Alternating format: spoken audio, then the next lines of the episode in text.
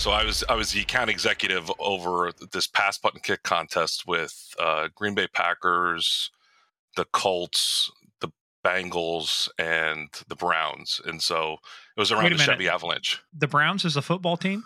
yeah, out of Cleveland. I didn't realize that. hey, I got to ask you one question.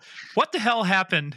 Was it the Oscars or the Emmys when Steve Harvey got it wrong? He announced the wrong thing. Who did the? Who was responsible for counting that? Was it that Price Waterhouse Coopers? I think that might have been Ernst and Young. No, I don't. I don't oh. know. Good answer. Welcome to Game of Crimes.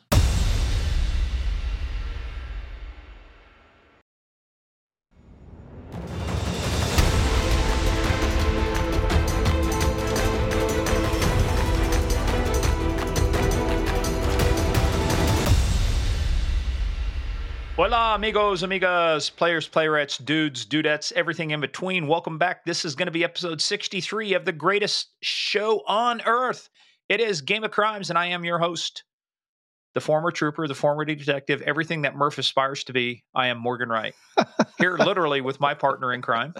Hey, everybody, it's Murph. And if you need your tire changed, call Morgan.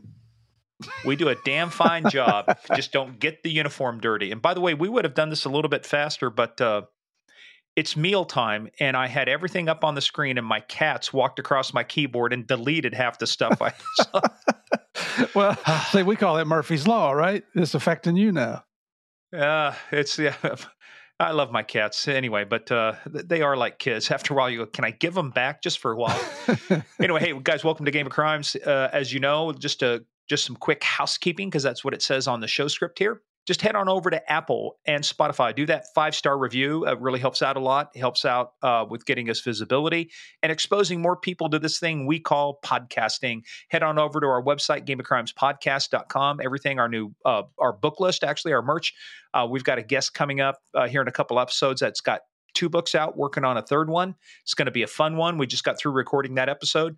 Um, get on our mailing list. Also, head on over to follow us on the social media at Game of Crimes on Twitter, at Game of Crimes podcast on Facebook and the Instagram. But Murph, where do you got to be? Where do you got to be? One more time. Where do you got to be? You got to come on over and join us on Patreon. Give us a shot. Listen to some of the extra content that we're putting out there. And, and like you've heard us say before, I think we've got more content on Patreon than we do here on the regular podcast. But there's some, um, it's an opportunity for us to uh, maybe get more into our opinions because on the podcast we want our guests to tell their story although Morgan likes to tell his story, but you know, we kind of blend that in and it all works out when he's looking at, I'm getting the look right now on the, on the video from him, like you, you son of a gun. Just don't don't open any packages, Murph. Don't open any packages. But come over and check us out and see what you like, what you don't like. Let us know. Weigh in. You know, we listen to our, our listeners and and uh, we we ask for your input. How can we make this better? So check us out on Patreon and that is patreon.com slash game of crimes we've got some great content coming out um, we've got uh, episode uh, three of the Cali Cartel just released. We got episode four coming up, uh, the Real DA Narcos, talking about the Real DA Narcos Cali edition.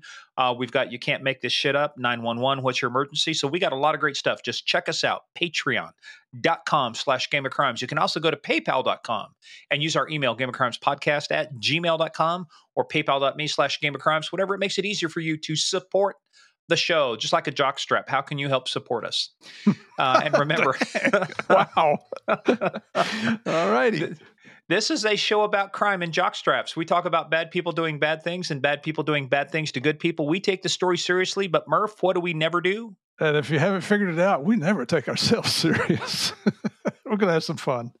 That's right. And to have fun, guess what time it is, Murph? Guess what time it is? Guess one more time. Guess what time it is? I bet it's time for Small, town, town, police police blotters. blah, blah, blah, Here we go. Yeah. Um, hey Murph. Uh, yes. More stories out of Florida than I can shake a stick at, dude. you are the leaders. There's Florida man and Florida woman. All this right. one comes to us from Angie Rush over on our Game of Crimes fans group. In fact, you got to go check that out. Go to Game of Crime, Game of Crimes fans uh, Sandy Salvato, a favorite Mafia queen, will assess your worthiness, answer a couple easy questions, and you too may be led into the inner sanctum we call the Game of Crimes fans group. And coming from her, this comes from Titusville, Florida. Woohoo! That's not too Steve, far away. I got to tell you, I've seen a lot of things, uh, even back in my trooper days. But this one, a woman with an open bottle of Jack Daniel's whiskey in a bag was arrested for driving a golf cart. Mm-hmm. Not just on a golf cart, not just anywhere, on Florida's busiest interstate while drunk. The 58 year old woman was on the shoulder of Interstate 95. Um, and tell you what, had it not been for a heroic truck driver, um, a semi truck driver spotted the woman driving in the golf cart in the center lane of Interstate 95 Oh in Brevard gosh. County, which is the heart of Florida's Space Coast. The driver advised she observed her passing out while driving, so she used her truck to steer the golf cart onto the shoulder. Once on the shoulder, they grabbed the keys, they arrested her. But I got to tell you, here's what's interesting, and I had to do just a quick bit of investigation. She was charged uh, only with uh, basically, uh, you know, being drunk in public. Uh, they found an open bottle, but um, they did not charge her with driving under the influence. And I had to go check the Florida statutes to find out. Basically, there's a special thing about golf carts and what she was doing. I don't know why she wasn't charged with DOA, but only in Florida is a specific definition for golf cart uh, in the Florida statutes about what you can and can't do with it. And that's why I think she avoided the DUI charge. Well, there's so many turtles down here. We like our golf carts, you know. We take them everywhere. Why get in a car when you can go in your golf cart? And anybody can drive drunk on a golf cart on a golf course. It takes a special person to be able to do that on Interstate 95. And they were so descriptive, she was drinking Jack Daniels Tennessee Fire Whiskey. Yeehaw! That was the instrument of choice. All right. Yeah, Jack and I thought Jack Daniels and I were friends back in my drinking days, but it, it always turned out he never was my friend. All right. Well, no, no, wasn't George Young's friend either. That's what he said. Uh, but that wasn't the dope that killed him. It was the drinking. Yep. Ruined his liver. Yep. Hey, by the way, Steve, I don't know wherever. Oh, it's actually in Waukesha, Wisconsin. 10:24 p.m. A woman in the 1800 block of Center Road reported that her neighbor was taking picture of her, pictures of her while she was in her bedroom. Now, mm-hmm. police determined that the woman was apparently, or not apparently, was extremely intoxicated and said she had seen some kind of bright light coming from the neighbor's bedroom window. Officers made contact with the neighbor, who was completely blind, and said he wouldn't take pictures of her even if he wasn't blind. Oh boy, well that would just kill your ego, wouldn't it? oh my, Even a blind man doesn't want your picture of you. it's that bad. Yes, Oh, I it that I bad. That's one of the best ones we've had so far. You're so ugly, a blind man doesn't even want to see you. Take your picture. How ugly was she? that sounds like a Johnny Carson joke. Yeah, it does. Well, Steve, I got to tell you, this is the other thing too. Is sometimes it's like, do you really have to describe this? So, Bryan Middle School reported the theft of an American flag on the morning of October 1st. It was four and a half foot by three foot. Steve, is any description required of the American flag? Well, Lord, I'd hope not. I think everybody in the world knows what it looks like. Well, not according to this one. Uh, the four and a half by three foot flag was described as being red, white, and blue. Well, you know what? That's just filler for the report. oh, no. Uh, I I'm going to throw one more in too because right above it, I just saw that too. On the morning of September 27th, the Bellevue man discovered that sometime during the previous night, a person dented the driver's side door of his Honda Civic with a plastic ornamental squirrel. was that this is what's That's going not on Florida, there. was it? No, Bellevue. I don't know where Bell could be Washington. I don't know. There's a Bellevue up there, but anyway. Thus endeth the reading for today. Kyrie Domine Dona es Requiem. So uh, Thank goodness, huh? even a blind man doesn't want to take your picture, honey. oh, man. That's funny. Well, I think funny. the alcohol did influence some of that, though. So, speaking of influencing things, this one is going to be an interesting interview for a couple reasons. This is it's interesting because we're going to get into talking about stuff. We had Jeff Sandy on a while back. Jeff was a Mhm. actual uh, fully sworn IRS agent. You know the work that he did overseas uh, with uh, Tariq Aziz, tracing down Saddam Hussein's uh, millions and billions and some of the work he did later with Tom Kirk uh, is good stuff. Now, but this is a this is a local officer who, because he took accounting in college, he said he had a head for numbers, but he also played football. And this guy is a big guy, played football, but also worked for a large accounting firm before he actually got into law enforcement. I'm going. That's like that's like Terry Tate office linebacker. You see somebody showing up in a suit and tie, you know, plastic pocket protector. We're here to audit you. Yeah. Um, so, but uh, but this is one you got set up for us, Steve. So tell us about Keith. Yeah, so uh, we're going to bring. Uh, we got the interview here with Keith Cregan, who is a um, lieutenant with the Morristown, New Jersey Police Department. Um, the way we found out about Keith was from his IRS supervisor. So Keith is a, a task force officer assigned to DEA and the IRS uh, in that part of Jersey. And his his IRS supervisor is a listener to Game of Crimes. And he contacted me and he said uh, his name, and this is Carlo Nastasi. So Carlo, thank you very much Carlo said, "Love your show. You know, I've got everybody in the office listening to it." And one of our TF, one of our task force officers, started to use the acronym there, TFO, um, is one of the hardest working, most intelligent police officers I've ever met with. A real, a true law enforcement professional, and he's got some great stories. You got to get him on the show. You so almost we, said he was a real trooper. You just almost said he was a real trooper. No, I didn't. Yeah, I, you, I, I saw the words for stuff. You're hearing stuff. I would never say that. I mean, we're not talking about fixing cars or anything here. Anyway, um, reached out to Keith, and he is such a humble man. And you could tell we've never met him in person, but when we record our interviews, we can see each other on video. Uh, one of these days, we might even show you guys if we get get to that point. But um, you could tell this is a, a big man, but uh, and has done some miraculous things. You're going to hear some of his stories, but just as humble as they come. And this is for Sherry Foster. You're going to love it, Sherry his daughter. He just took his daughter to UGA. She's going to be a dog, bulldog, coming up soon. So, Ooga, uh, loving loving having Keith on here. It was an honor to have him on the show. And and uh, let's get on into his story here. What do you think? Yeah, because uh, this is really a master class. I mean, he kind of gives us a master class in in one of the cases we're talking about is a money laundering case um, how it comes to their attention, some of the things that they have available to them. Because, folks, it's all about the money. If you can disrupt the money, you can take the money away, then you can take the toys away. And you get the dope, but, but if you get the dope or the you know some of the toys, you you get some of the lower level people. You want to get the top people. You want to take out the head of the snake. Follow the money. So, Steve, if we're going to follow the money, and we're going to hear another masterclass in how the uh, Internal Revenue Service and their task force officers track down people who are selling millions of dollars worth of coke and laundering that money, I yep. can ask you one question: Are you ready to play the most tax-friendly, tax-compliant podcast of all, the original, unadulterated? and biggest baddest podcast on the internet game of crimes absolutely so everybody get in sit down shut up and hold on bring on lieutenant keith cregan morristown new jersey police department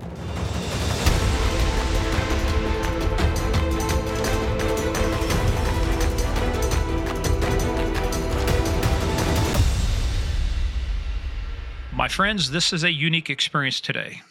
We have had people jump out of airplanes. We've had money launderers. We've had, you just name it, George Young to um, Luis Navia to people who are dealing in the types of stuff that we're going to be talking about here today. But this is the first time we've actually had a certified police, accountant, fraud, cop, badass investigator on the show. So, hey, from Morristown, New Jersey, welcome, Lieutenant Keith Cregan. Thank you. Thank you. Good to have you here, Keith. I appreciate it. It's uh, it's an honor to be here. Uh, you know, I've listened to the podcast, and uh, we've warned you. Never say that. You, you, say that now. Wait till the podcast is over. So, but you've you've had a lot of a lot of uh, you know great talent on on, and, and it's it's an honor to be on with you guys. So, thanks for inviting me today will be no different because we're just doing a little work on our pre-show and uh, got some interesting factoids we're going to cover. But hey look keith first of all we just want everybody to know you are at the station recording this obviously with the full approval of the chief and everybody on down but it is uh, it is an active station. So if an alarm goes off if uh, keith is you know has to get a band-aid for a paper cut because he's working in the financial crime section if something may happen so if you hear that that's just nature. That's just the way it goes. But uh, well, eh, you might hear a gunshot up there, and that might be New Jersey dispensing well, justice out there. That's I, I what you got to do, right? that that that's about a New Jersey, but uh, yeah, that's more like yeah. Newark. Yeah, yeah, yeah. I got a lot of friends right that way. Drive-bys at the police station are not a normal everyday occurrence, so let's hope that doesn't happen. But hey, look, as we do with everybody when we get started, Lieutenant Keith.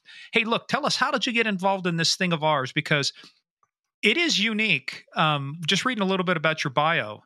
Uh, you how did you get into law enforcement considering is that your dad and you guys talked about becoming an accountant because that's what the FBI wanted so mm-hmm. h- how did you how did you end up being a cop Well, I, I think from uh, uh, an early on part of high school, I kind of you know steered towards the you know the financial piece of it. Again, you mentioned my dad; uh, he was an accountant, and um, you know when I was when I was in high school, I had a, a propensity for the numbers, and I um, wanted to get involved in law enforcement. My my ultimate goal graduating high school and going into college was to get into college uh, uh, an accounting degree and use that degree to get into the FBI. So that was like kind of a track that I was I was looking at early on and did you receive counseling for that career desire? That's well right. it ultimately never happened so you can you can probably pick apart why. Um, but they they you know i learned that they would took uh, lawyers and accountants out of school and um, you didn't have to do your three years of experience you know within law enforcement so it was just a track that i started. And then when i you know got into accounting in college i um, you, you know the natural progression is to get into the you know the big five accounting firms at the time the public accounting firms. And right out of high right out of college um, actually going into my senior year i was offered a job to work for pricewaterhousecoopers. So my entire senior year of college which turned out, out to be my fifth year because i played football in college mm-hmm. um, where at? uh, university of delaware is that the Blue Hens? It is the Fighting Blue Hens under legendary coach Tubby Raymond. Now, the only thing we have in common from a football standpoint is ready on the count of three. Let's say it. Ready? One, two, three. Go Irish. Go Irish. Excuse me. Yeah, Murphy. You gotta get you gotta get that in there, right? Go Mountaineers. That That's what we're saying. Go Mountaineers. Go ears. Go ears. How about them yeah. ears? Yeah. So, but uh, so why why the University of Delaware? Um, scholarship they offered they offered me money to play. Um, it came down to an interesting story. It came down to Lafayette College and University of Delaware, which were both recruiting me from you know from high school. I wasn't a, a, a big kid at the time per se, but I was getting recruited to play defensive end, and um, it came down to actually a coin flip. My high school baseball coach realized that I was having a difficult time deciding what school, so he pulled me out of class, brought me down to the to the the school pool where he was a uh, you know phys ed coach or phys ed teacher, and he had me pull a coin out of my pocket and flip the coin, and he saw that that you know it landed on Lafayette, and he saw you know the look in my face and he goes son you just made your decision and that's how i ended up at delaware but i was getting recruited by a, um, a well, coach. why is that what was wrong with lafayette nothing was wrong but when i did official visit there it was it was it was secluded um, you know it was on a hill and delaware just was a bigger school and a bigger football program and so i had to tell uh, the football coach who recruited me his name is dave cohen he's actually um, now down at wake forest he when I had to call him and tell him, listen, I, I appreciate you recruiting me, and uh, but I made my decision. I'm going to go to Delaware. You know, he was disappointed, but he wished me luck. And then a few weeks later, he called me up and he says, "Hey, I just want to let you know you made a good decision, and so did I. I'm going to be your position coach at Delaware." oh, cool. So the guy that recruited me ended up being at at Delaware and was my position coach for for a couple years until I switched over to the offensive line. Um, nice. Um, but yeah, so that's how I ended up at Delaware was a, a flip of a coin, I guess you could say. Yeah, so, but you know what? That that coach that had you do that knew what he was doing. I mean, he was. Yeah, well, I mean, he never, he never, he never told me that he was he was looking at Delaware. He was obviously recruiting me for for Lafayette, and and uh, yeah, so he it, it appeared to be recruiting you for Lafayette. He was he was shaping your little mind. Hey, but yeah, yeah so, your poker face gave you away when he flipped when you flipped that. yeah, right. how does that work? How do you become a big stud defensive then offensive lineman and be take accounting at the same time. Did you not catch some shit from the other guys? I did, I did. But so the the way it worked at Delaware is you had a winter session and a summer session where you could concentrate on one class, and so it was an abbreviated, high intensity class where so I took all of my hard accounting classes during during those times, so I didn't have to go to four different classes. I could just concentrate on one four or five different classes. But yeah, I can concentrate on that one hard accounting class. So, um, I mean, I wasn't. I I tried to be a, a, good student, but it's all time management. It's you know you're practicing and and you're sore and you're tired and you have your friends and your your roommates who are, are also playing football, so you're all in it together. Um, but yeah, no. So in, in in accounting, one class you know built on the other, so you definitely had mm-hmm. to stay you know, up to speed and involved and stuff. So, but accounting really didn't click for me until post PricewaterhouseCoopers. You know, I I was there auditing um, actuarial tables for insurance companies. Ooh, which was, that sounds Awesome. exciting. which is why I didn't stay in public accounting very long. Um, well, did I read that you were doing something for Major League Soccer? Yeah. So so after so with PricewaterhouseCoopers, I was trying to get on the the sports side of it, like the entertainment client. So they had the NFL and and some other big uh, programs, and I ultimately got onto it was um it was Simon Schuster was one of the clients that I worked on. So I got onto the little entertainment entertainment side of it, but by that point I was so you know i had moved on and i got into sports marketing you know another passion of mine was sports so i, I worked for a uh, production company out of new york city and it was like um you know anything around, around sports like travel entertainment packages for big companies and then i did um, my big one was the pass punt kick contest that we did for uh, GMR Works, which is the advertising arm of GM, and Yeah. we did that for the NFL. I remember so I those like, things. Yeah. Oh yeah. yeah, so I was I was the account executive over this pass punt kick contest with uh, Green Bay Packers, the Colts, Bengals, and the Browns, and so it was around the minute. Chevy Avalanche. The Browns is a football team. yeah, out of Oh, I Cleveland. didn't realize that. hey, I got to ask you one question. What the hell happened? Was it the Oscars or the Emmys when Steve Harvey got it wrong? He announced the wrong thing. Who did the? Who was responsible for counting that? Was it that Price Waterhouse Coopers? I think that might have been Ernst and Young. No, I don't. I don't know. Good answer. That's like if something goes wrong in law enforcement, we blame it on the bureau, right? yeah, Yeah. right. Exactly. Was, exactly. wasn't us. So, but but so from the time you got out of college and this, how many years are you out of college now between PwC and working for these doing these things? So- are you what three yeah, four so years gra- out of college now? I, I graduated just to set the time. Though I graduated in 1999, went working for PwC, and I ultimately got hired by Morristown in 2004. So obviously, the big event that happened in that time frame was 9/11, and I was in the city for 9/11. I was working at what it was, it was called Tuckman Sports Enterprises at the time, and you know we were cold calling different companies offering services, and you know the business just tanked because of 9-11 nobody was traveling. Everything was going on. So sh- shortly after 9-11 I, I had a resume into major league soccer. So then i ultimately took you know the sports marketing and promotions and then parlayed it back into my accounting experience with pricewaterhousecoopers and my background. And then i was doing sports finance with major league soccer. So then i did that for several years. And so kind of after 9-11 was the big push where I was at the same time interviewing for the FBI. I took the test, I got to phase two, and they wanted to sit down with my wife at the time. Well, my wife, my current wife. My who- wife at the time. Does she know that? Well, Maybe we can edit that piece. No, but so yeah, she uh, she they wanted to talk to her about moving because that was the big thing with the FBI. They were going to move you around. The, the office that you got recruited in wasn't going to be the office that you worked in. So I was being recruited out of Newark, and they wanted to you know ask her how she felt about moving. And you know I was born and raised in Morristown. I haven't you know gone very far. And w- there was no way she was moving, you know, too many family in the area. Mm-hmm. So at that point, when I decided the FBI was a no go, that's when I took the civil service test and ultimately got hired by Morristown. So let's let's rewind a little bit because you you've glossed over 9/11 a couple times. That's a, that was a big issue, you know, in your area. Obviously, New York, New Jersey. You got the Port Authority of New York, New Jersey. I think lost 34 officers, um, 343 firefighters. You know, I mean that that was a huge day. How much of an impact did 9/11 have on you to say, yeah, this is definitely what I want to do. I want to go into law enforcement. So we, I was up on 34th and between seventh, sixth and seventh. That's where the office was, right kind of near Madison Square Garden. It was east of the Empire State Building. So when 9/11 happened, you know, people came out of the back room. You know, holy crap, plane just went in.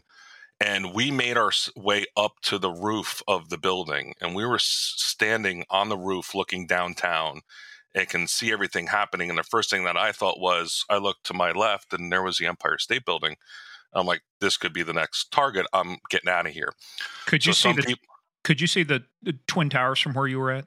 yes. Yeah you can see everything happening. And so um, I actually made my way back down to my office because I was going to get ready to go, and you know, it just so happened my father was able to get myself on the phone, and my brother worked in the city, and my sister worked in the city. So my sister worked downtown, and at the time, nobody had talked to her. So my father, you know, helped my brother and I coordinate a spot, you know, no cell phone service. So we ended up going and wait. I waited on a corner for him in the city, prearranged, and then we beelined it over to the ferry terminals because the ferries was one of the only ways you could get out. Um, and we waited in this line, and it, you know, it took all day to to catch a ferry out of the city. And at the same time, you're watching all of the smoke and everything. But while I was doing this whole thing, I couldn't help but want to go down. You know, they kept saying everything was blocked, I think, south of the 14th Street or whatever. And I couldn't help but saying, I want to go down, but, you know, I also have my, my wife at home, and what am I going to really do down there? And it just was like this burning feeling like I, I wanted to do something. And I later worked with, you know, officers that actually packed up from Morristown and went down into the rubble and helped. And but the defining moment for me was shortly after 9 11, there was a big blackout in the city. And when the blackout happened, everybody just poured out onto the streets all at once. And it was it was chaos because people didn't know at the time what was happening. And when we beelined it back to the ferry instead of this long winding line waiting for the ferry it was just chaos at the ferry. And ferries would come in and they would load with the front the people in the front and then it would go to Hoboken, and then another. But by the time people moved up, there was no more people going to Hoboken, so it kind of left empty. And there was no, and I just had this desire to stand up and try and coordinate this thing. Like everybody going to Jersey City, go to the left. Everybody go to Jersey, Hoboken, go to the right. And there just just wasn't happening. So when when I was going through that, that was uh, ultimately the decision when I said I have to do something, and this is why I became a cop and, and, and when looking back on it, it was that chaos of, of the blackout where I was like, you know, I want to do something that, that I could, but you know, you know I, even before you got into law enforcement, you're starting to exhibit signs of leadership. That's that's somebody coming into chaos and trying to make some sense out of it to get control of the situation. And even though you're unsuccessful and you have no authority to do that, it's just you took mm-hmm. the initiative, which is you know it's like I, you know, I tell anybody to listen to me. You have a choice. You can be a leader or you can be a follower. You know, choose to be a leader, and that's exactly what you were doing there, which I think is extremely admirable. And many of the things Murph leads on in West Virginia are not suitable for publication on this con on this podcast. yeah, next time you go to West Virginia, you may not come back. or at least with all my teeth. All right, uh, back back to Keith but but the the process to get hired then as a cop is you know you got to wait for the civil service test you got to take take the test you got to wait for the results to come back then you sit on a list. So i was sitting on this civil service li- list for i think it lasts for three years and it was the tail end is of the list for every department? So no matter which department you want to get on you got to take a civil service test? well no in new jersey you have civil service towns which is what morristown is and then you have chiefs town so our our neighboring agency is Morris Township, and they are a chief's town. So that's all designated by, you know, the chief doing their own, you know, recruiting and hiring process. Where we go through a list um, of you know the the testing candidates and how they they rank in their testing. So so your testing is only good for Morristown then. Well, no. So your civil service is throughout the whole state, but you could designate where you want your results to go to. Okay. So yeah, I was kind of silly because all I wanted to do was work for Morristown. So I just designated my list to go to Morristown. But guys that um, came on after me were hired off of the county list. So once you exhaust the Morristown list, then it goes to the entire Morris County list. And then once you exhaust that list, it'll go to a state list. So I was towards the tail end of the Morristown list. Um, I guess I didn't test too well at that point, but uh, but you get preference if you're a resident in, in, in, town, and I and I and I was well, a this resident. This is a recurring so. thing. I wasn't that you know. I had, we weren't going to tell anybody that. Man. Yeah, we were. Gonna, hey, but I, real quickly though, too. Tell us real quick though. Uh, set some context too about Morristown. Tell us about basically what's the population of the town. How big's your police department? So, so our police department is authorized for I want to say 62, but we've hovered in the 50s for as long as I can remember, and we go up and down depending on retirements and you know the academy. The guys that go into the academy, guys and girls that go into the academy, they are you know, it's six months in the academy and then you're probationary and then you have to, you know, go through training and all this stuff. So to, so to get somebody hired and onto the road is is well more than a year. So we kind of fluctuate in terms of numbers, but um, so we're about two and a half square miles. We have about twenty thousand residents, but because it's a it's you know the the county center.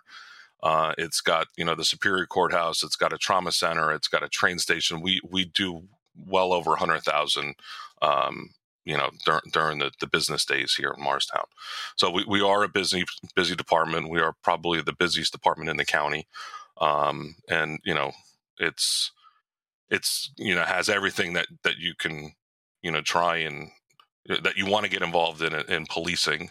You know we have a, an emergency response team. We've got a traffic team. We've got uh, you know different types of specialized officers and you know we have OEM our emergency management officers so although we're a small agency we do have opportunities but they're far and few between so we have I think we have six detectives five or six detectives um, so when I got hired I was on the road for for 3 years and then got put down in the bureau um, in in relatively short order yeah, three years is pretty quick. Uh, how yeah. did you make that transition so quick from the road to investigations?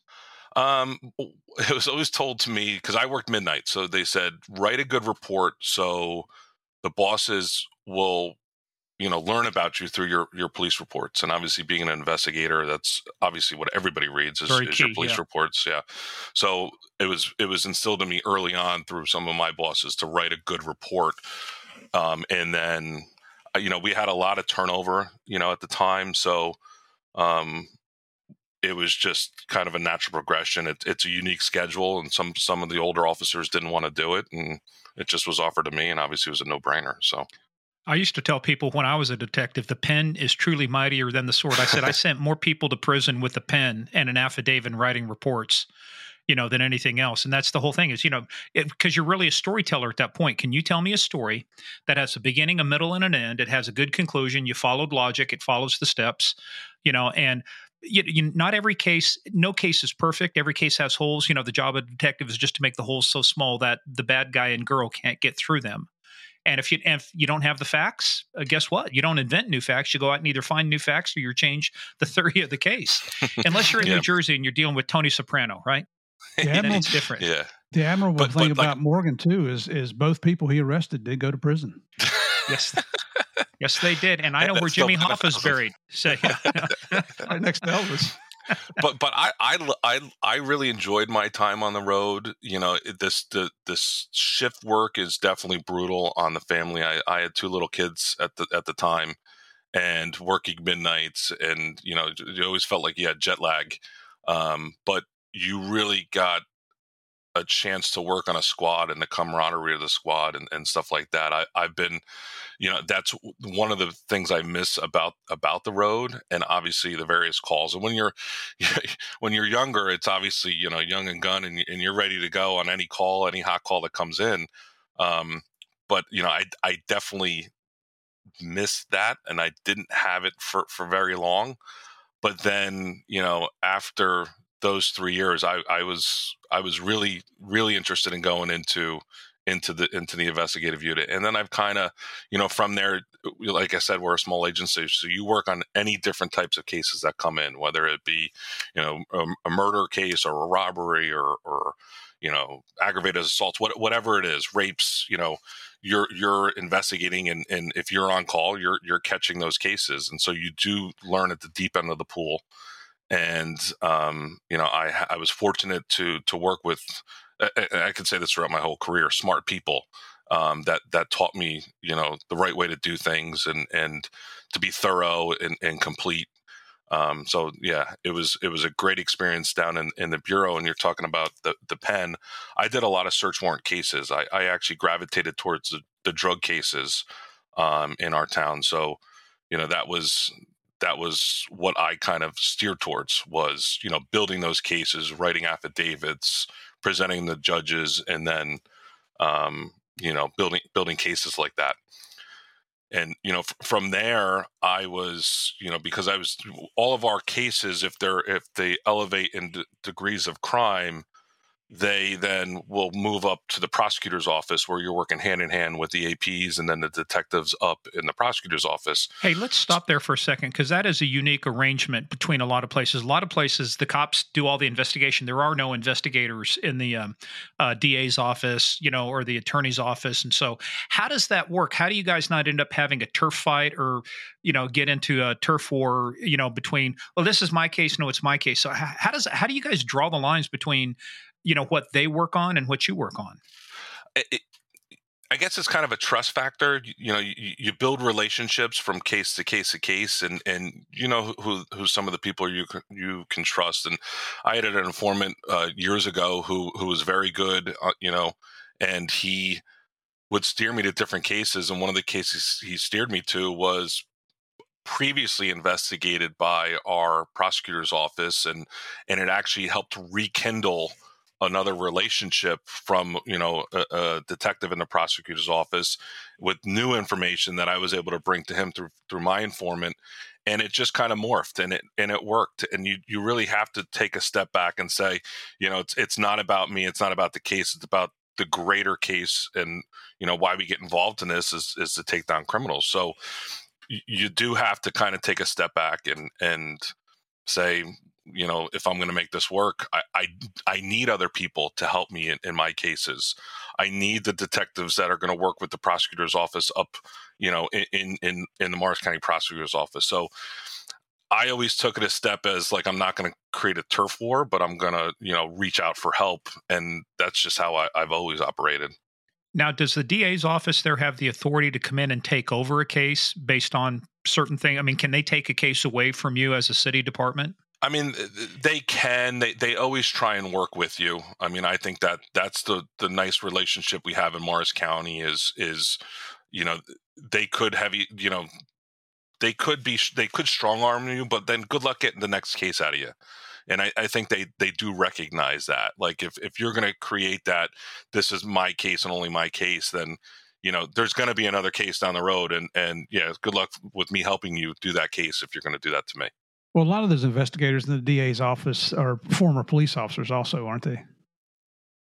Oh yeah, well, uh, you can do your whole career in, in the Morris County Prosecutor's Office. There are retired guys that go up there as agents and kind of help, you know, do, do different pieces. But you know, the the people that I worked with, and, and, and I'm dating myself here a little bit. It was, you know, from 2007 to when I went full time with the with the IRS. So it was that short you know three and a half year window that I was working you know you know with with these these guys hand in hand and now they're all elevated and they're all bosses up in in the prosecutor's office now and many of them retired but um yeah I, I think we we did. We had a good working relationship. It started with you know I was working with senior detectives that had good relationships with them up there and and it it just worked and it was just a natural progression. So it really was never something that you know I only came across you know turf wars later on in my career where you know we're kind of battling that now. Um, but it's you know it is what it is and and you you'll work through it like I said for for the greater part of part of the of the cases and the, and the bring down the criminals. So that's at least in my experience. So, Murph, guess who started out life as an investigator in the Bergen County District Attorney's Office? Bergen County. I uh, don't know. Dominic Polifrone, one of our guests, the guy who brought down the Richard Kuklinski. He started off in the uh, Bergen County DA's office. They probably had to get rid of him because of all the f bombs he drops. Man, you got to go, fast well, if you're going to talk like that. It, the, the other case with American Gangster, um, he started out in Bergen County, I think, too. Yeah, well, between Dominic Polifrone and Tommy Cindric, uh, these two hold the records for most f bombs ever dropped in a single episode. I didn't hey, realize everything could be described that way. Heath, do you know? Do you know a guy up there named uh, John McCabe? I chance? know the name. Retired DEA. I, I think he's name. in Bergen County. He might be chief of the investigators up there now. Um, super guy. I mean, just a hell of an investigator. Uh, from Jersey, we pray for him every day, but you know he's got in his blood. He's born raised there. He can't help it. You know I'm talking about. And, and, and and that's that's one of the nice things about about law enforcement is is if you have the connections and you reach out you know somebody's going to know somebody at some place and if you if you have a good reputation and and like you brought up morgan uh, if you're going to strong arm people nobody's going to want to work with you and your your reputation's going to get out there and and I, I just I was fortunate I didn't really have that too much in, in my in in my career, especially with within Morris County. Hey, so put it in context too. Tell us where uh, tell us where your county is, where your city is in relation to the state. So we're northern central. We're about um, thirty miles west of New York City, maybe a little little closer. You know, on, on a good day, you can get into the city within you know fifty minutes. Okay. And we have a we have a train line that goes right from Morristown in, into Penn Station. You know, midtown. Is that the Manhattan. PATH train? No, the, the path is is closer to like Hoboken and Jersey City. This would okay. be New Jersey New Jersey Transit. Yeah, I tell you, when I've been through New York several times, you know, and Penn, it's just trying to figure out which line you're supposed to be on. All the trains that are in there, man. I, I, think I'm i got gonna, lost and wandered around in there for 24 hours. I'm not going to ever say I went west by accident. Hey, well, um, so let's talk about some of the stuff. We're going to start getting into the case that we're going to talk about here in a little bit. But when did your accounting background? Uh, by the way, I want to go back to a phrase you said. You you said you had a propensity for numbers. Did you ever run numbers in college? Were you doing any uh, gambling? no, no, no, no. Actually, I was. You know. AC was close to Delaware, and at times we we did trip up to AC. But you know, going going That's back Atlantic to my fa- City. Yeah, Atlantic City. My my father you know, he he was straight laced by the books, and he says, "Listen, if you're going to gamble, just do it as entertainment, right? You're gonna you're gonna you're gonna have your hundred bucks and and just think of it as entertainment. And if you win, you win. But I no, I never got into into the uh, running the numbers. But you know, blackjack or and I don't count cards, but blackjack was was. Uh, uh, I did, Why did you did feel like the need to tell us that? Because I, I, you know, the way you guys rib, I assumed that that's where that was going. We were not going to say anything of the sort. Uh, but uh, no, so so that was the only thing. Just a couple trips to Atlantic Mark, City. you notice he said he college. didn't count numbers. He never said anything about his buddies he took with him who were counting right. numbers. Oh no, no, no, no. Cards, my, my yeah. buddy, well, my buddies were smart in their own right, but they were not accounting uh, accounting majors. So and, and now just that to is, is a backhanded compliment there. They were smart, but not that smart. Yeah. no, well, you know, the dumb football meathead, uh, you know, Lyman, you know, always kind of stuck around with us, but um, no, so I didn't, I didn't, you know, in, in college, it was, yeah, no, it wasn't, it wasn't anything like that. Well, the Mhm. reason I brought that up is I, I threw out Tony Soprano just kind of jokingly, but you know, there's been a, there was a, there still is a lot of organized crime in the area. We had Michael Franzese on. He was actually a made capo regime, you know, Colombo uh, crime family. How much uh, organized crime were you exposed to growing up in your area that you were aware of? Um, I was aware of of some organized crime, you know, a little further east from where Morristown is, but I was never really exposed to it. Um, you know, from from a, a, an investigator standpoint, uh, when when I took on cases within Morristown, um, you know, a lot of them it, it, came from you know street information or, or whatever got passed down through through some source or whatever. So like, again, most of my cases that I concentrated on were, were all drug investigations and not so much. Uh, you know, there was I can't remember any mob stuff that came through on my end. Yeah, did, but did you have any mob stuff happening in the town? Uh, in Morristown, no, but in Morris County, yes. Like Okay. that, that was something that the prosecutor's office, you know, had had different cases that that did tie into that, and that was an inter- interesting interview with him. I, I couldn't I couldn't believe that he could keep numbers like that in his head. I, I have a pr- propensity for numbers, but I can't I can't do that. You're Hmm. you're running. I mean, you are bankrolling people. You know, you're loan sharking, and he's keeping all of this stuff in his head. And I'm going, I, I- when I was at Major League Soccer, I worked with with one of the one of the executives there was was that type of person, and and he would ask you questions about you know what game made what revenue, and he he could regurgitate something that was said to him months ago, and I, I okay that I guess that's right. I'll have to go look it up, and he go no no no that's right. I, I was I don't have that. sounds like my wife. She remembers shit from ten years ago and brings it up. But no, I, I'm Mm, not I like think all wives do that. I'm not like that. I I I, ha- I mean more of like I could kind of see the flow of of of money if that makes sense. Like you know, I when I was at PricewaterhouseCoopers, we did training in in, in it was in Canada, it was in Mississauga, and they had all of these different examples that you were supposed to go and look at invoices and i would pick out all of these different errors that would happen that was happening in their case examples and they're like yeah that one's not in our in our um, you know in our notes here so we'll add that to the notes if i saw an error or whatever. So i i, I just yeah i just was able to kind of digest things, I guess, pretty quickly in, in terms of reviewing documents and stuff Some like that. Some cops are good at remembering license numbers. Uh, guys that do wiretaps are great with telephone numbers. You know, we're all good at remembering names, especially the criminals that you put in jail, that kind of thing. Oh, well, I, that, then I, then I have to drop, and he's gonna he's gonna kill me. He's already said he's gonna walk through and kick my door down. But uh, I, I have he's now a captain here, Michael Buckley, and, and he was my first boss in the DB, and he was instrumental in getting me to where I was at within the IRS, and I'll explain that later. But he, we called him Rain Man because he could remember mm-hmm. any phone number that he, he he needed to get to, and you would say, oh, "Who's Johnny's number?" and he'd regurgitate it, and then you would say, "It, it was it was yeah." He he's oh, yeah. definitely Rain Man in many ways, but he's. Uh, Why don't you take him to Atlantic City? yeah. No, that would be another beast you'd have to deal with. Though we, will stay clear of that one. So now we also have a rule: you have to define acronyms. I know what it means, Murph. You said DB a couple yeah. times. De- so what's DB? Detective Bureau. Sorry, everything's acronyms, okay. right? Detective Bureau. It is. No, yeah, DB. AC, hey, let me let me uh, straighten uh, out one thing here because if I don't, I'll hear from it. I looked up John McCabe. He's at Union County, which I think that abuts that abuts you guys, right? That's right next to you. Um, it's it's actually where um, the IRS uh, uh, building is, Union County. Um, but is it Union? It's it doesn't butt us, but it, it's further east of us. So, John, sorry I got that wrong, buddy. Yeah, close enough for government. I'll hear from it. yeah, close enough for government work. Speaking of government work, let's talk about your government work because you said your captain was instrumental getting you involved. So, kind of take us through the trajectory. You're in the Detective Bureau, yep. the DB, as we on yep. the inside call it.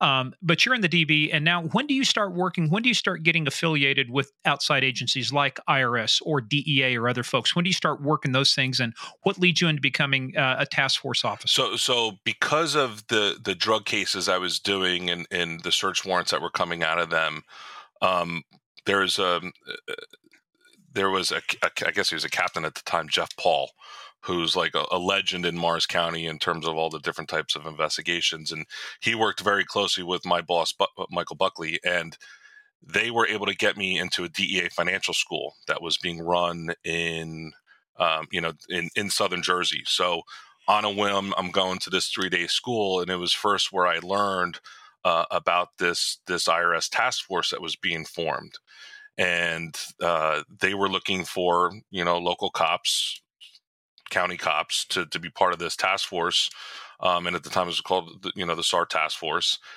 and Acronym. so I brought it. Uh, uh, time out. Acronym. Acronym. Yeah, suspicious activity reports, which is what the task force was called. So, so and just as you're doing that, also add context to yeah. what SAR means, how it's used, you know, its purpose. So the, the SARs are part of the BSA filing, um, BSA? and we Boys, would re- BSA, BSA Bank Boy Scouts of America. Filings. We're going to bust your dude. This, I, I, used to do this to all the other federal guys that always yeah. talked acronyms. It was awful, and here I am doing it. But yeah, so the banks, the Bank Secrecy Act, you know, has you know various filings, and one being a suspicious activity activity report and the banks are required to report on any types of uh, activity that they deem suspicious that moves through a financial institution. So you know they're filing numerous reports uh, on a daily basis and it's law enforcement's job to go in and, and pick them out and so that's where we would you know that was part of the task force was you know reviewing reviewing these various types of filings. So what triggers a filing? So if you're if you're a person coming in because you always know with most people it's like hey you come into the country they say hey if you got more than $10000 you got to declare it on your customer. It's okay you can you can bring in more than 10000 you just got to declare it. What are some of the things that trigger uh, some of these reports? So like so the the cmir is what you just spoke about the currency monitoring i, I don't even know the name of that but I know it's CMIR. So if you're going to fly into the country and you have fifteen thousand dollars on you, you're supposed to declare it, and it's just a, a time stamped form that goes into IRS form heaven that says you had fifteen thousand dollars at any given time.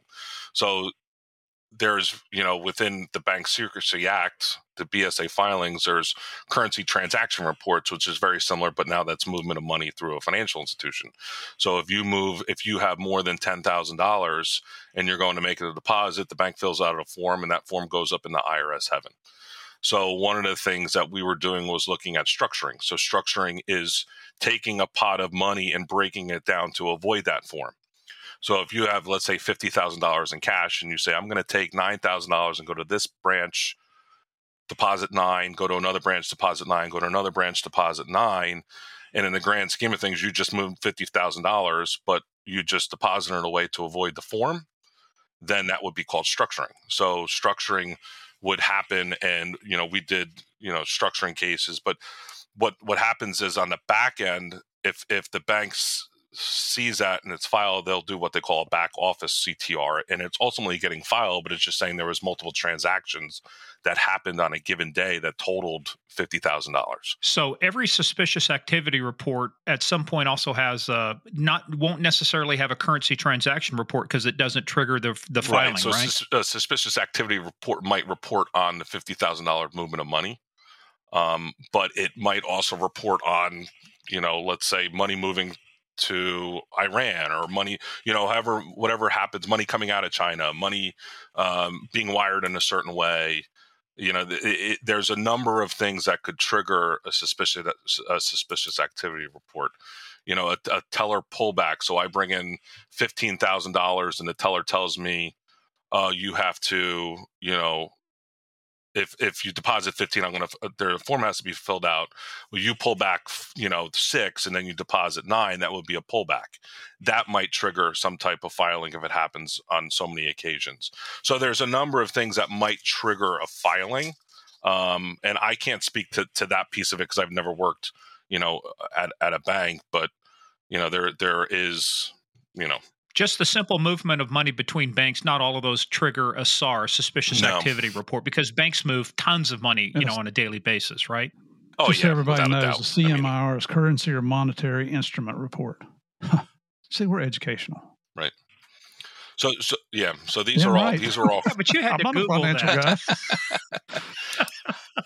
I knew it at one point, but you know, too many acronyms and and too many too many forms. But so so going back to now the training as part of this training, you know, you learn about these these things in, in law enforcement and you know what what to look for and and and all these different you know financial trainings but then they also pitched this task force. Irs came in and they said we're we're looking to get a group together that has financial experience. And i brought it back to my bosses here and you know at the time sergeant buckley was like this this could be a home run and and you know you're trying to build you know big financial cases and and and the end result would be you know forfeitures. So if you're seizing drug money off of somebody and that drug money then goes through the process and gets forfeited because i'm involved in that as a morristown officer morristown then gets a share of that.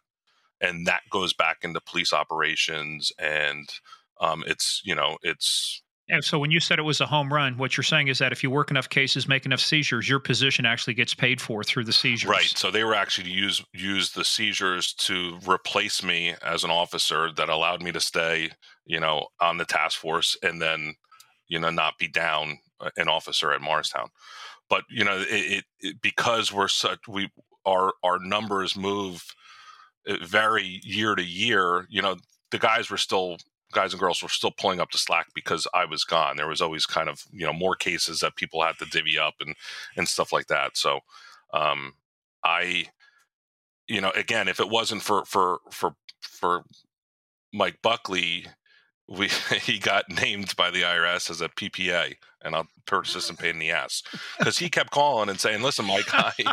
now, is that in the dictionary of acronyms? PPA. Well, they, that's what they called him, a PPA.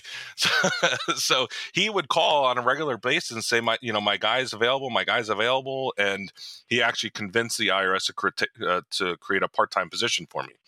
So you know, I worked with so you know as I got to the and it was it, there was a little a little back and forth at the time within Morristown because the other mayor was trying to do a, another federal program, 287G, uh, which was trying to deputize us as immigration officers.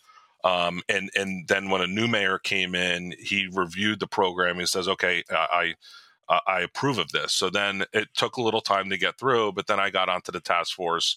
I was a part time officer, and I had worked with. You had brought up. Uh, Steve, Union County. There was, you know, investigators from Union County, Monmouth County, some local count, uh, office, uh, local departments in in South Jersey, and then Hillside. Um, so there was, you know, five or six of us that were then doing these types of, of, of cases. And, you know, we would do outreach programs with the banks and, and, you know, to show that there is a worth for them, you know, doing these, these different types of filings and that we are reviewing them and, and stuff like that. So, um, yeah, so so with Muck, with Michael Buckley being the PPA, then I was able to kind of get into the task force and I was part time for about nine months. Another officer retired and then they just pushed me full time. And then that was in like 2011. And then I stayed there till about 2019 when my agency brought me back. But what was a home run for me is I left the agency as a detective. And with the civil service rules, when I was eligible to sit for the sergeant's exam, I took I took the exam, I came out on a list, and they promoted me into sergeant, and they kept me at at the uh, on the task force. And then several years later, I was able to sit for the lieutenant's test. I sat for it, came out, and they promoted me into lieutenant. So then I I've elevated the ranks. I think by 2013 I was a lieutenant, but still doing cases on on on the task force. So that uh, so there are not that many lieutenants in your agency. So you right? were No, I think there's five five or six of us. So to give up a lieutenant position to go to a federal task force, that's a that's a very high ranking position. Very unusual. Yeah, that's a commitment that yeah that the, that the town made, and and I was fortunate, and and since since I've been here, I think the town's seen a little more than two million dollars uh, in forfeiture funds. Um, you know, So if I was a defense attorney, I would say, Your Honor, my client is obviously innocent because the only reason this money was seized was so that Lieutenant Keith Cregan could stay on the task force and enjoy just living the good life. yeah, I and would. my client did nothing wrong. I wouldn't say it was a good life, I, I, but uh, you know, you know what? What the task force office, uh, you know, that what that did was, is you know, I would get calls from our guys and say, um, you know, I have this type of case. Do you know anybody in this agency, or do you know anybody in that agency? And it was, so it was kind of like a a good way to steer different leads or different cases or or what have you. And and you know, right now we have we have an officer that's you know working with the DEA exclusively, and and uh, so you know, it definitely kind of you know, it got us exposure to you know larger agencies and and and more you know if we have issues in town we have those those connections that we could you know go to and and and, and use so I was just gonna say when Talk when you quick- put oh, go people in jail for these different crimes, you hurt them. But when you take their stuff, like their financial assets, you can make them cry. Take their well right You know, Yeah. because that's what they're in the business for. right exactly exactly Hey, talk for a second about the politics, though, of asset forfeiture and divvying up stuff because we've all had those experiences, right? Where somebody comes along after you make a good seizure and they go, Hey, where our guy was just a mile down the road and he was almost there, so Oh, we should yeah. get 10% of whatever comes in. so so those decisions are always outside of my control which is great you know i don't have to i don't really have to deal with that you always say that listen just you know remember us but uh, again i don't want to say that this is this is about the money for for us you know No, it's not. But but let's be honest. When, when you get those things, and you can legitimately seize the assets of narco traffickers or of criminals and stuff, and you go to dividing them up, dividing it up is not a mathematical problem anymore. It's a Absolutely. so, political. so a lot of that so with the task force there were certain percentages that were already worked out and that's typically what happens if you're case Okay. specific or if you are just you know you know part of the information it kind of depends on on how many hours you guys are put you, you put into the case so um I've never seen any any type of infighting. I'm sure there people feel slighted at some points, but I, I tell you what, in, in Atlanta, I ran the OCDF Strike Force, the Organized Crime Drug Enforcement Task Force Strike Force for the Atlanta Division, and had multiple agencies in there. And the only reason the state and locals wanted to get in was to get in the ass, you know, get into asset sharing. It also benefited their city or their county, whatever their jurisdiction was. So I don't want it to sound like they were just in it for the money. But some of the ugliest fights in the world were when it came to asset sharing. Well, you know, we've had a guy in the task force. Yeah, your guy's been here. He ain't done shit, you know, but uh, or he has. You know, you had to, and then you call your. I was a, a I was an ASAC back then, assistant special agent in charge. But you call your your group supervisors in and say, guys, give me give me the percentage breakdown. How you want this to go? Justify it. Let's get this over with. Get off my desk. Yeah, and and that's where you know the case agents at the at the federal they'll fight for for people that deserve it. At yeah. least is what I've seen.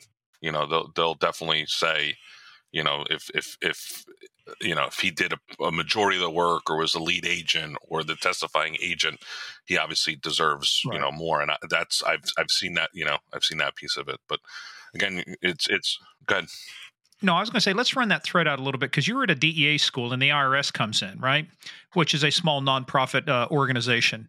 Um, a friend of mine used to work for the Inspector General for uh, Treasury, TIGTA. And, uh, but so you started getting, so, so you now start doing these cases.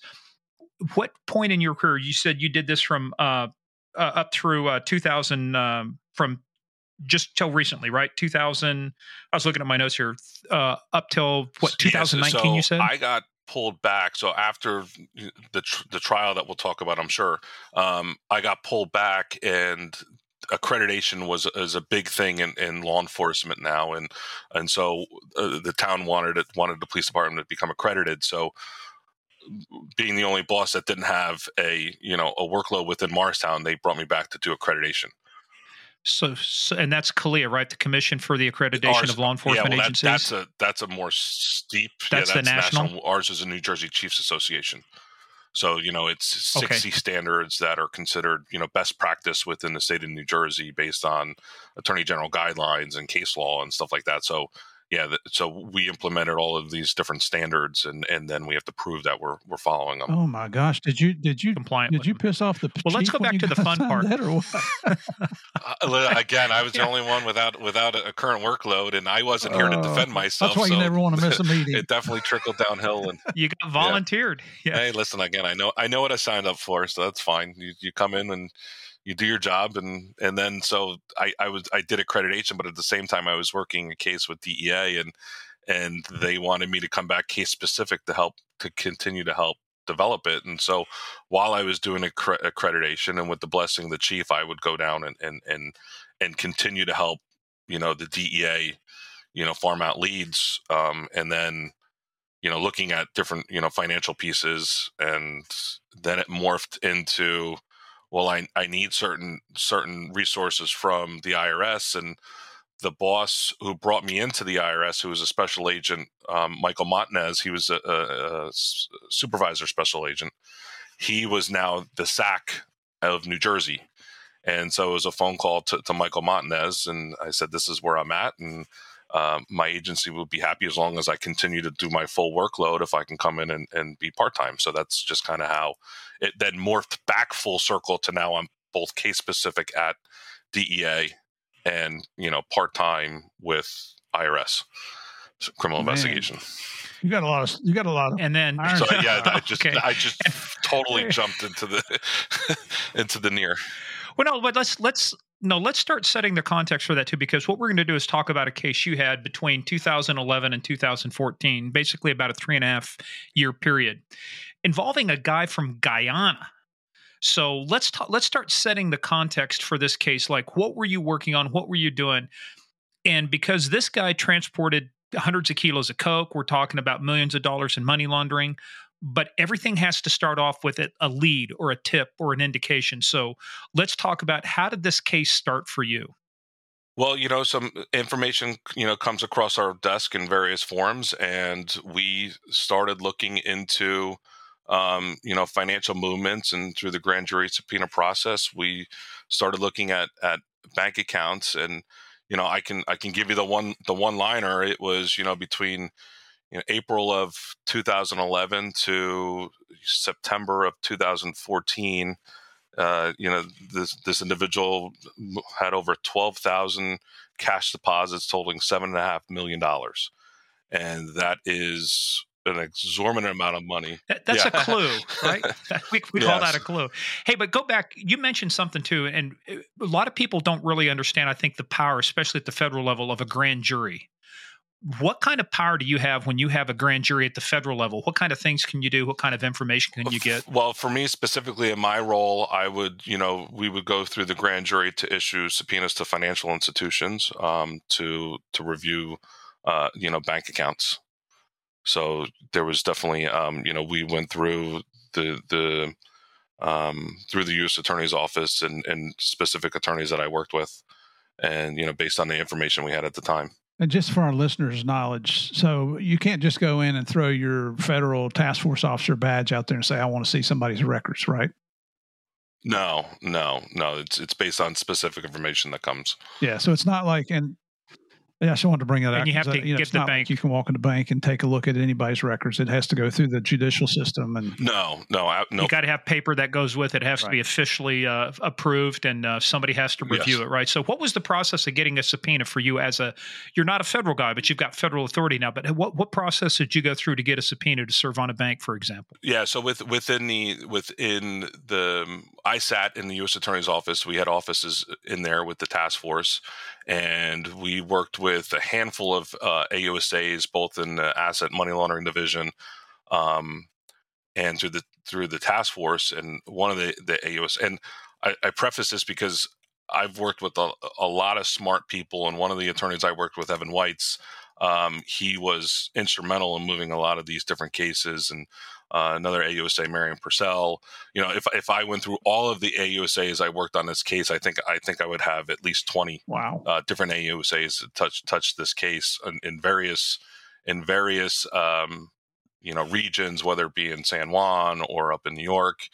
Um, and you know we and in in the, the money laundering division so we would we would issue service to to the banks and get records back and and that's when we start creating a financial picture and you know since since you know college i had been dealing with excel and excel is a very foreign uh, program for a lot of law enforcement but I, i've just seemed to to to gravitate around it and i i tell all of my cases Well, hell, you could do a pivot table in Yeah. your sleep, right, and write a macro. I, I, yeah, I get all the questions here in the in the agency. Uh, my my Excel formula screwed up. What am I doing? And it's like a click of a button.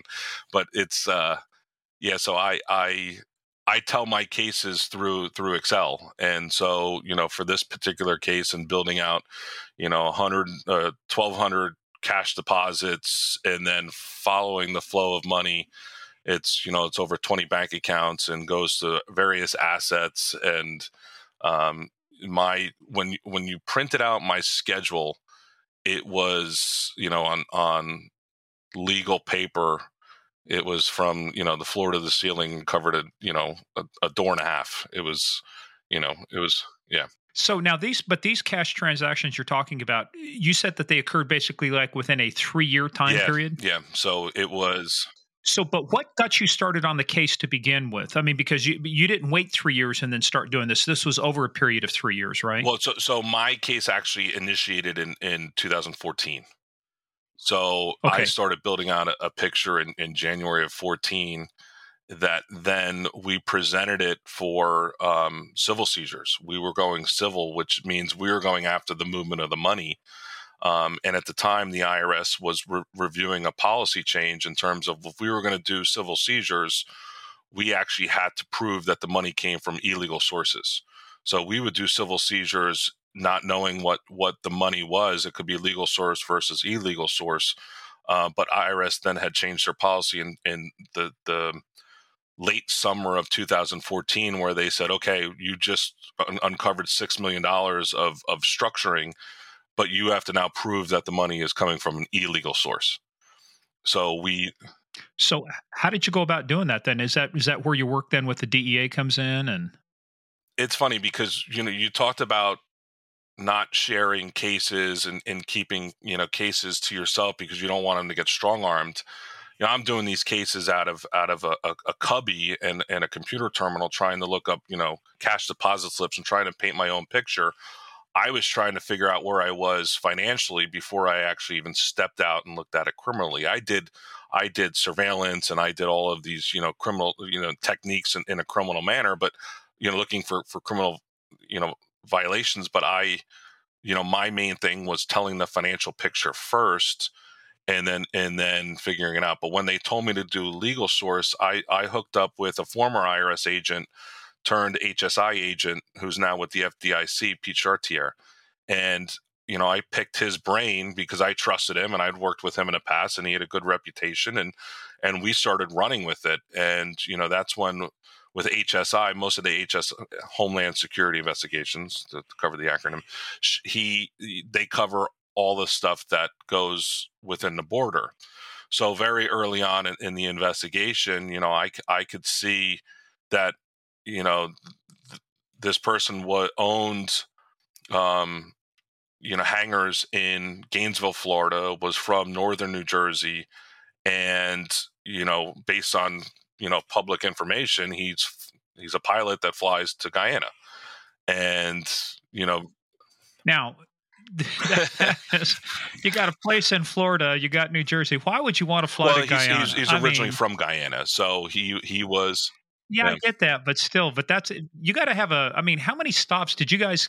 I mean, obviously you're tracking him at some point because you said you were using surveillance, doing some other stuff. So, are you tracking his plane as well too while it's in? You know, watching him go from uh, uh, Florida to New Jersey or whatever yeah, so, to Guyana. So it, it's interesting. All all of my different cases that I've worked over the years, I've learned you know something new, and and this one is now learning about the air air airplane industry and you know who to contact to get on a regional airport and who eh, eh, like what does a, uh, a charter 91 mean or a 135 or you know th- there was a learning curve into this one that i really needed a lot of different help on once we started branching out into it. So then you know with with pete and i um, you know i've never wasn't involved in a secondary. I didn't even know what a secondary was, but that's you know when you're you have a warrantless search for somebody that's coming across the border, or you know leaving leaving the border. So you know we had learned that that you know when he would fly, he would stop in Puerto Rico to refuel, and then that would be his border exit, Puerto Rico, then to go to Guyana.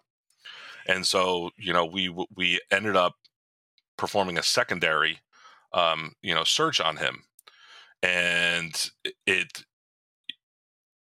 when when that was done, I was working with with Pete at Homeland Security, and he was helping me coordinate with Homeland Security down in Puerto Rico and CBP, Custom Border Patrol. And you know, I worked with uh, you know another agent, Tarika Davis, and there's another agent down there, Abel Nasser, who's like a plane um, you know guru knows everything about you know planes and mechanics and and let me take a step back i actually reached out to faa to kind of figure out okay what do i need to learn about this thing? And i and i came across an agent steve tockerman and he was aces. Steve was you know an investigator within uh, the faa and and you know, I cold called them, kind of what I would have done with with uh, you know Tuckman Sports Enterprises back in your sports yeah, exactly. marketing days. Hi, you don't know me, but I've got an offer you can't right. Refuse. And so you know now I'm picking his brain and and he's telling what I what I need to do and getting blue ribbon copies. Like who, what the hell's a blue ribbon copy? It you know it's the official copy of of, of a plane record or a plane you know transfer and that's something you would need if you were going to seize a plane and and so you know we started then as this team going through and now starting to track the, the flights of, of this person. And there's another agency that I didn't know about that's called AMOC, Air Marine Operations Center. And they track the movement of planes and, and, and marine operations. And so now I'm working with, you know, different investigators out in, in um, air marine operations. There's a guy, John Schulman, who was out there who was aces and and again now I'm, I'm you know we're, we're building this case into now following him and ultimately it leads to i was actually volunteer football coaching and it was it was the championship game for this team um, and i'm on the sidelines but yet i'm on the phone with the team now in san juan that is telling me we just found $620000 stuff in, stuffed in this plane that's heading now south to guyana. And so it's like, okay, what this adds a whole nother wrinkle because all we saw was money being deposited and now we see money being bulk cash smuggled and and so hey and real quickly too for folks that are wondering um, guyana is right next to venezuela so you know it's not you, some people might think oh it's way out there but really it's a short hop from florida to puerto rico puerto rico mm-hmm. to guyana and tell everybody when you say secondary why is it that the united states san juan or puerto rico is a uh, mm-hmm. u.s territory you know, you don't have to have a warrant when you're at the border, when you're folks like CBP and Homeland Security, because um, its entry or exit from a country, and warrants don't apply, Correct. right? Yeah. So Yeah. so it's it's I mean they they still in my experience with the secondary there's a reason for for the secondary there's you know underlying you know look at all this money that's being moved look at you know what what's going on um and Yeah, it's not like they're just walking down the line going, Yeah, every third person, we're just going to Yeah. search you. They're looking for indicators. Right, right, exactly. And, and so, you know, there was CMR, C, CMIRs that were filled out um, that were were bogus because obviously you got caught with six hundred twenty thousand. It didn't account for six hundred twenty thousand dollars, No, did it? And it's funny because the other pilot who who was with with him, his wife trained police dogs, trained canines, and when he saw the dog alert to the bags, he knew something was up Mhm. and you know he's like what the hell is going on and sure enough yeah So this other guy had no clue what was No. going on. no is everything was under you know in, in in the experience in the this investigation it was like probably a lot of um red flags but nobody wanted to explore the red flags you know the, the, we learned that the because it would interrupt the gravy train that they well, were getting we, paid. we learned that you know the business itself had no business. Like there was no, and I, you know I talked about this this 135. The 135 is the ability to to be a taxi in the sky. So there's a lot of rules with FAA that you have to go and, and show that you are you know maintaining the plane and doing all these things correctly and and that you're taking a fee to fly people around. Well, when when you go to register the flight they're not none of his flights were registered as 135s they were all registered as 91s which means it's a private flight. So he's flying privately and when we interviewed the bookkeeper she said i don't know how he stayed in business. He he didn't have any paid flights in in 14 he had maybe 3 and 13 but you know anytime they needed money they would call him up and he would just deposit money into the accounts to cover fuel maintenance salaries whatever and so then now as as once you know once we did the secondary and he got charged with bulk cash smuggling now we're moving into okay let's start doing our interviews and, and trying to figure out what what is this story that's going on. And we're starting to hear from the bookkeeper former business partners. Um, you know he had told everybody that he made money selling a trucking company. And when we interviewed the trucking company there was nothing you know he, he took a loss on the sale or, or you know very minimal uh, gain on on on the sale. So that blew his story right out of the water. And then you know we're we're interviewing other business partners and learning that he's structuring into their accounts too. So we're starting now to paint a financial picture that instead of the 7.5 million that we see in the bank accounts it, it actually bumped up to 10.2 in cash that he had moved through various means one of the bigger pieces was is, is he had political connections in Guyana that allowed him to get state uh, access to the state airport, and he built a hangar, uh, you know, a, a, a almost two million dollar hangar on state property in Guyana. And you know, when we interviewed some of the pilots, they would say, "Well, there was no reason, there's no business out of Guyana where you're going to fly in and out of Guyana." And we learned that he was trying to uh, build a jet medevac business. And one of the pilots says, well, that's a very easy way to get through customs because in a medevac business, you're transferring people in an emergency. And the, the thought is maybe you might be able to get through customs easier with an emergency on board. So who knows what that would have left to if, if he got into that. And then he was buying build uh, business properties up in Stewart near Stewart International Airport, which was one of his hubs. And it was a, secu- a secluded business property. It was like it was a garage that you could pull into the bay off the street in the middle of nowhere and pull out of the bay. So if you needed to transport drugs or cash, that was a perfect location to, to do that. So he was like setting himself up, in, in my opinion, to, to, to do all these different things. And, you know, when the border stopped happened, it all came crashing down. And, you know, then. Well, let's let's back up from that border stop too, because we also talked about let's talk about how you developed the information about how did you know he was transporting cocaine? So through the course of the investigation, once we once we rang the bell and there was a press releases on um on the pilot that was arrested in San Juan moving six hundred and twenty thousand dollars, it was big news in Guyana. Um, it you know it, it there was some headlines, and a, a parallel investing came came out of it in Rochester, New York, and there was a case in Rochester that you know I worked with a, a bunch of different people up there.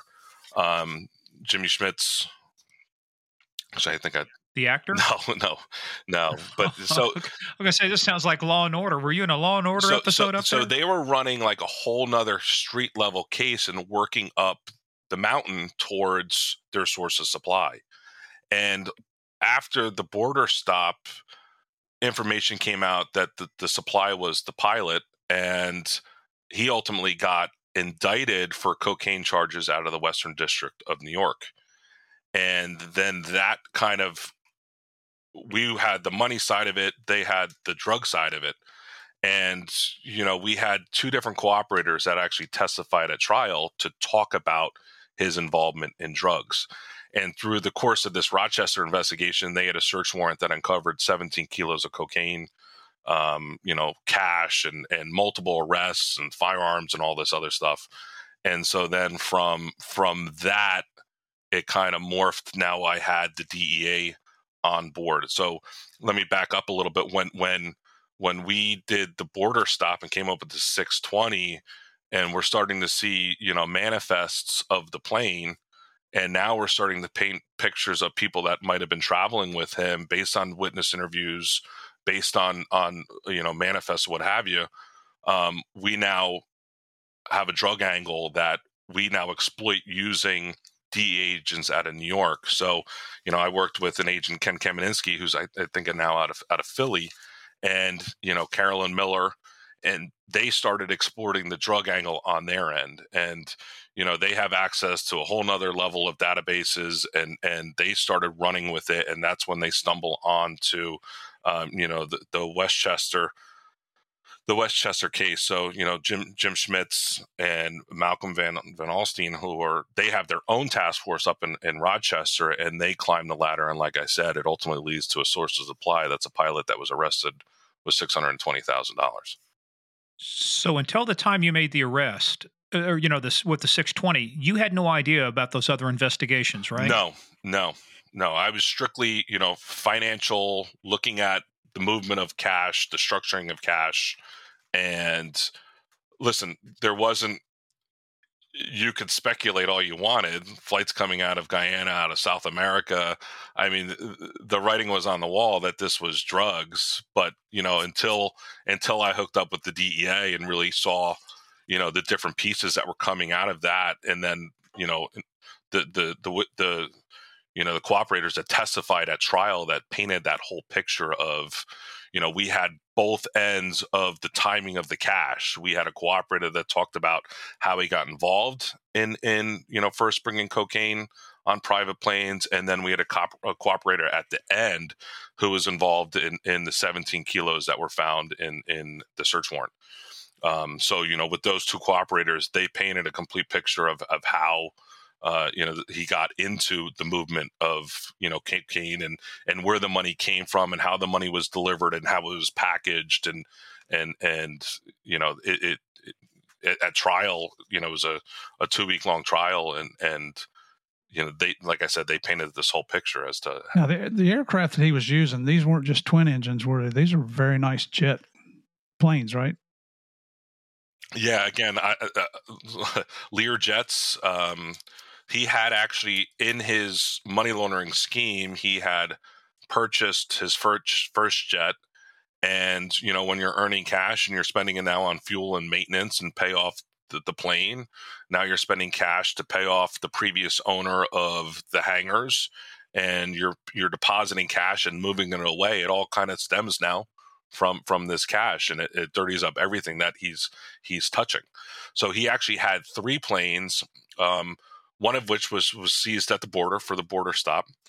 Then another one that was seized, um, we seized that was his main plane that was actually being main. It was it was um, it was being fixed when he was flying the, the second plane, and then we seized a third plane, which was a plane that we saw him purchase, sourced with the drug cash, um, but it was a plane that he was going to dump more money into maintaining it and getting it up to you know, up to speed. And that was, uh, you know, a, uh, a bigger a bigger plane, a Challenger, I think it was.